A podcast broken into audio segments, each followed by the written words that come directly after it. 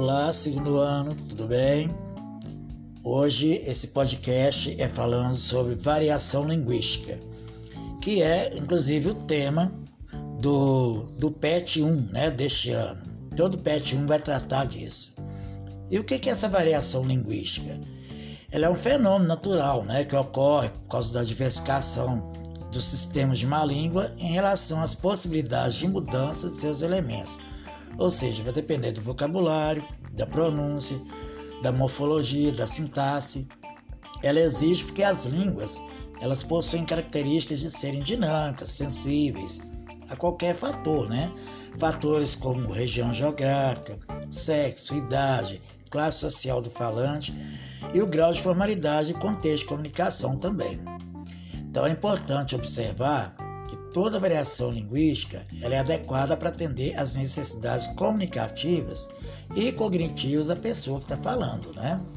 Assim, quando a gente julga errada determinada variedade, estamos emitindo um juízo de valor sobre seus falantes e, portanto, agindo com preconceito linguístico.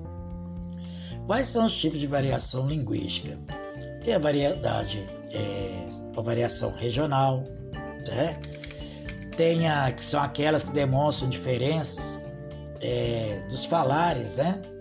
das falas dos habitantes é, de diferentes regiões do país e de cidades, estados, etc. Por exemplo, os falantes do estado de Minas Gerais, né? do nosso estado, que tem uma, uma forma bem peculiar de falar, não é?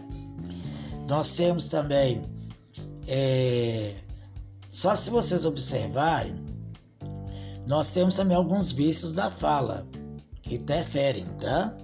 Alguns vícios da fala.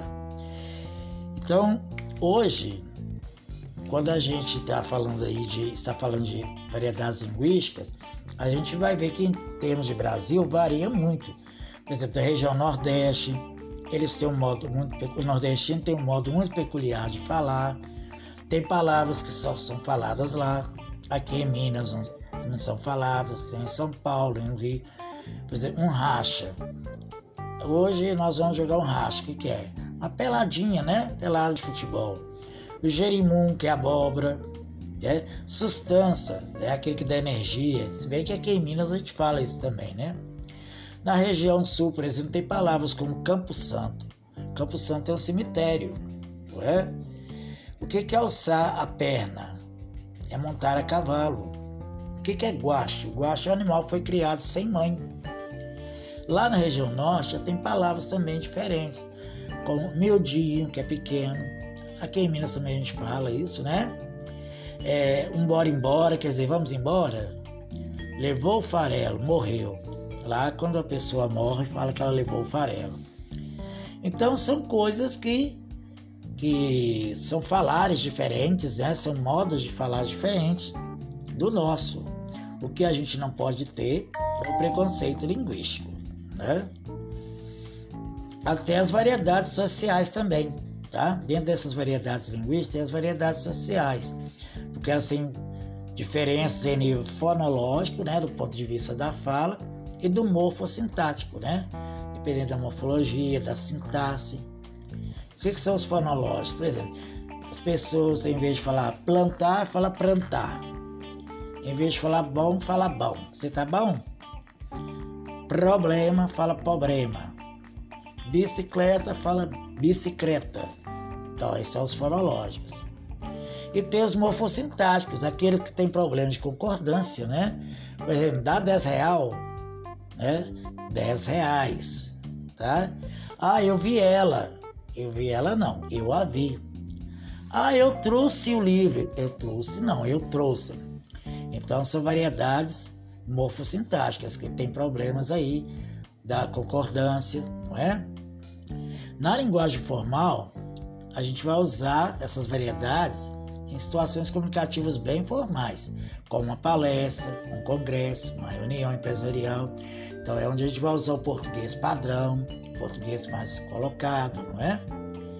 E tem a linguagem formal, que é a nossa do dia a dia, a chamada coloquial, que a gente usa com os nossos familiares, nossos amigos, né? E tem a gíria ou jargão.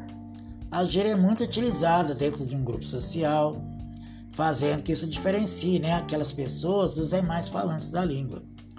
Geralmente a gíria é associada à linguagem de jovens, como os skatistas, surfistas, os rappers, é? O jargão já é uma coisa mais geral, já é né, usado de uma forma mais geral, relacionada à linguagem de grupos profissionais. Por exemplo, médicos usam termos que são próprios da medicina. Nós, professores, usamos termos que são próprios na nossa área do magistério. Os advogados, os juízes, usam termos, né, dentro da profissão deles que são específicos. Então, gente, resumindo, essas variações linguísticas, elas variam de acordo com a cultura, com o meio social, com a região, ok? Então, isso é apenas um reforço para que vocês compreendam melhor o conteúdo do, do PET 1, ok? Um abração para todos.